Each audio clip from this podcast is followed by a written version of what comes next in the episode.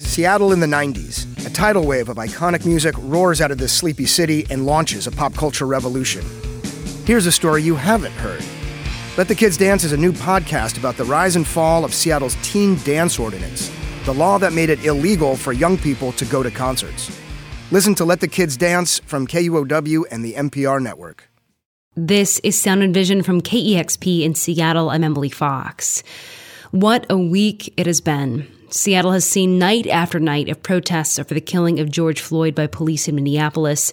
K E X P D Js have been responding by playing music by Black artists, music with a message. One of those D Js is Larry Mizell Junior He's host of our show Street Sounds, which airs Friday nights from nine p.m. till midnight. He joins me now to talk about how he's processing yet another death in the Black community and the power of music to spread a message. First off, I want to air something Larry said during his show last Friday. But, you know, I, I hosted the show for seven years uh, till twenty sixteen. And uh, do you know how many shows I programmed in the midst of extrajudicial killings of Of Black people, how many uh, uprisings and all sorts of madness, and it's it's intensely fatiguing to try to come up with a way to respond to that as as as your gig to to play music or talk about music or whatever it is. You know what I'm saying? So I'm going to keep the joy in here, but the anger is here. It's been there. It's big. That was a really powerful statement. Just generally, how did last Friday feel for you as a D J? Last Friday as a D J um, was, you know, it was kind of a roller coaster of emotions in the days leading up to Friday, anticipating having to program like the millionth show where I feel like I'm doing my responsibility, I'm doing my duty by responding to everything that's going on.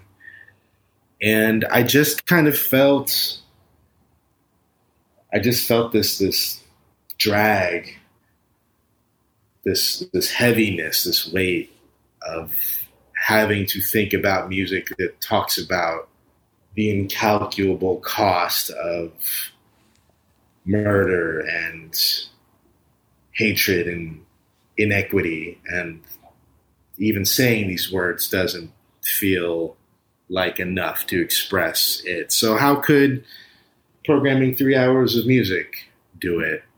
And also, I don't want to do that. It's, it's not fun. It's not the joy of my life that is music discovery and playing music. So trying to think about it and even talking to friends about it. And some were like, don't even, don't even go there. Just, just give, give some, some joy to the people or, or whatever. And I tried to kind of think about all that. I wasn't even going to, I was going to do an initial set of music that kind of spoke to the police murdering George Floyd, Breonna Taylor, and literally everybody before and since that, and and just do the rest of the show. But in the third hour, I kind of got fired up again. I was like, wait, I could play this, I could play that. I I I feel like there's more to to say, to do, to feel. You know, I didn't, I hadn't gotten that feeling out of my body, and I never do in these times. It's extremely uh, I don't know, I just feel so tired and low for days after having to kind of do this performance related to it, especially when it wasn't something I planned to do. Yeah, I mean, it's like also like this idea that you're like, okay, I feel like I should say something, but at the same time, it's like you're having to put yourself in a position where you're having to sit with it for three hours at a time. Like you kept playing songs that were related to it, you know, what had happened. And it's just like, as a D J, you have to sit with that for three hours. So you're putting yourself through that process, you know, of like reflection yeah. and having to sit with it for three hours at a time, which is a lot, you know, to to not be able to take your mind off of it, which I can totally, like you said, like it's fatiguing, you know, and and that totally makes sense. But, you know, when you were prepping for last Friday's show, like were there certain songs, like when you were thinking about just the beginning of your set, um, were there certain songs where you're like, this is what I need to play right now? there were certain songs that I just naturally was like, I should throw this on. Like, to me, it's kind of cliche, but I have to play Fuck the Police by N W A Fuck the police coming straight from the underground. A young nigga got it bad cause I'm brown. And not the other color, so police think they have the authority to kill a minority. Fuck that shit cause I ain't the one for a punk motherfucker with a badge and a gun to be beaten on. And thrown in jail, we can go toe to toe in the middle of a sale. Fucking with me cause I'm a teenager with a little bit of gold and a pager. Searching my car, looking for the product. Every nigga is selling narcotics. I have to play Fuck the Police by J D, aka Jay Dillon. On the count of three, say fuck the police. One, two, three, fuck the police. Yeah, fuck them. Applaud any nigga. Damn right, I'm. We could lose a few of them. We got enough of them. My niggas on the corner, they be dodging and ducking them.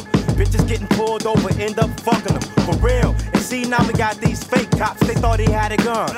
Made a mistake, cops. I hate cops. Turn on the T V. Is this another cop busted from illegal business? They out of control. They out of their minds. They pulling you over. They hopping inside. Just. There's a song by Killer Mike. Some pre-Run the Jewels Killer Mike solo stuff. There's a song called Burn that um, samples...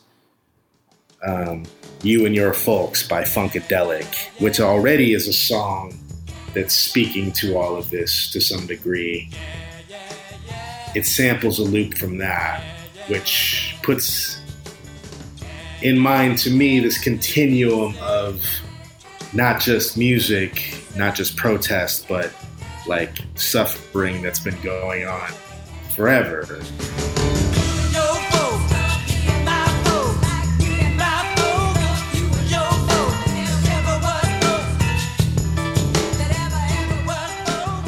But beyond that, it's just a song that's um, got a lot of anger and analysis in it that I appreciate. Police.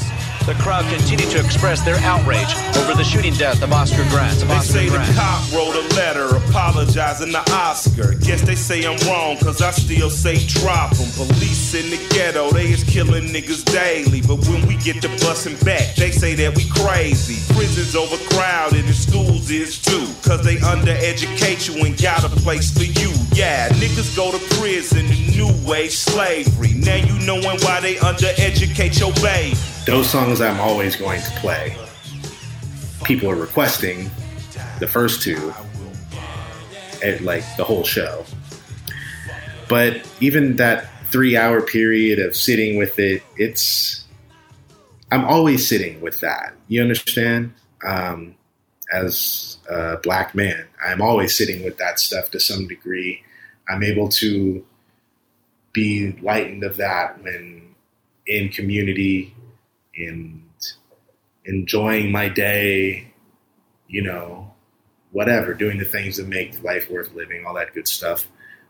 But it's always there and has been since I was a kid, and I'm not any different from anybody in that respect. Like, we've had to see these things happen to people in our community, to our family members, loved ones. Um, but focusing it, you know, trying to like speak to it is to me very laborious. It feels like emotional labor. And I know that's not even a concept everybody believes in, but it's very real to me. So it, it's, it's, you know, it's draining um, and exalting, you know, like feeling like you're connecting to people, and, and that's, you know, just getting outside of my head and my feelings.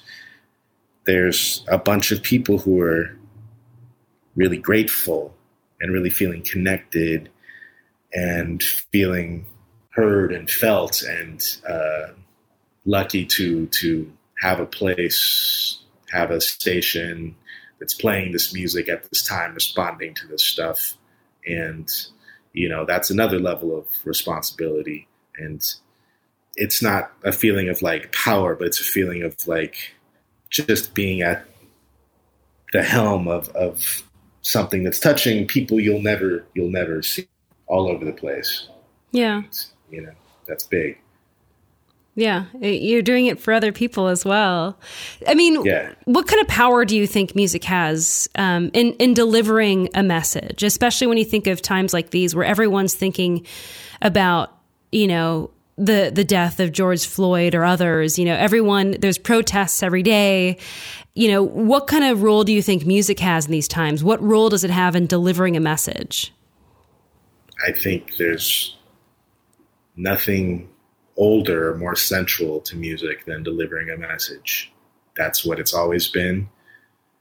You know, whether it's being used in a like a spiritual dimension, or it's used um, as was early employed in the African American experience by slaves in the field to literally communicate plans, news that their overseers couldn't decipher.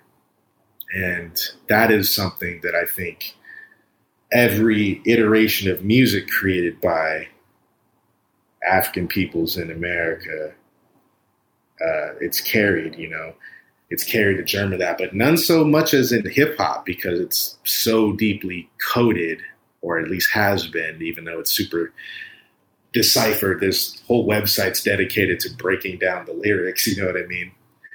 I've joked before, like, what would, What would it be if, like, the slave masters had genius dot com to, to break down the, the songs in the field, you know? But it's extremely important when we talk about and think about societal change and popular movements. It's all it's always framed by the music of the time, whether we're talking about Marvin Gaye or, or we're talking about John Lennon or or. Just the chants people are making up. People communicate information en masse via rhythm and lyric. So it's it's extremely important. So that, that messaging is always a part of the music. It's totally important. Yeah. So last Friday during Street Sounds, you also listed the names of many other black folks who have been killed over the over the years. Ayanna Monet Stanley Jones, Philando Castile, Atatiana Coquise Jefferson, Akai Gurley, Megan Marie Hockaday, Tatiana Hargrove, Stephon Clark, Emantic Fitzgerald Bradford Junior, Amadou Diallo, Tamir Rice, Trayvon Martin, Freddie Carlos Gray Junior, Jordan Edwards, Jonathan Farrell, Kareem Gaines, Alton Sterling, Jamar Clark, Jeremy Bam Bam McDole, Sandra Annette Bland, Laylene Polanco, Malaysia Booker, Betty Jones, Terrence Crutcher, Oscar Grant, Walter Lamar Scott. Just a few of the names that we say, that we honor, that they took from us. You know, when you think about that long list of names, you know, and I know, yeah. like, especially when you think about just the news cycle, you know, yeah. back in twenty fourteen, when we both had the death of Michael Brown by a white Ferguson, Missouri police officer, and then Eric Gardner, who later yeah. died after saying that he couldn't breathe, you know, similar to right. George Floyd, you know, from a chokehold right. by New York City police, you know, and in Gardner's case. I mean, do you feel like anything has changed since twenty fourteen? Has America learned anything? Uh... I think there's a lot of America that's learned that they can get away with it. Mm. If anything that's been learned, it's the wrong lessons. It's that they are seen and they are protected. And now there are people in power at the, the utmost seat of power in our country that will advocate for you, tell you you're a nice person, that even if you murder over a dozen people in a church, in one of the oldest churches in the States that was founded by slaves, that the police will drive you away and, and, and buy you a Whopper with cheese. You know what I mean? They'll put a bulletproof vest on you and take you to the drive-thru and if anything, people have learned that there's there's more bandwidth for so-called patriots like that to exercise their sick will. And I think that a lot of young people who've grown up in that time have learned that that's what their country is willing to let happen to them. And the system getting disrupted by a pandemic, people not having the yoke of having to nine to five because they can't, has left a lot of pent-up energy and just time and capacity to get out in the streets. Like there's a there's a meme from a YouTube video where this kid is like, I didn't have time for for for you yesterday, mm. that is this conflict you're trying to bring me, but I got time today. Mm, yeah. You know? Yeah, that's a really interesting point. Well, Larry, I think these are all my questions. Is there anything else um, that you want to say or add um, or reflect on? I want to say that it's really easy to get caught up in the in the zeitgeist and the feelings and the and the tears and everything that is so epic, because we are dealing now with possibly the biggest civil rights movement in world history at the moment. When we're talking about protests in all fifty states of the U S and over eighteen countries, I think, at last count, but I think it's more, affirming the worth of the life of Black Americans. I think that it's easy to get caught up in it while it's happening, but there's, it's, so vital to be thinking about this and working on dismantling the things that eradicate those lives and devalue them, and breaking down the machines that that that are oiled by that blood. That's more important than everyday. And I think a lot of people are are, are understanding that.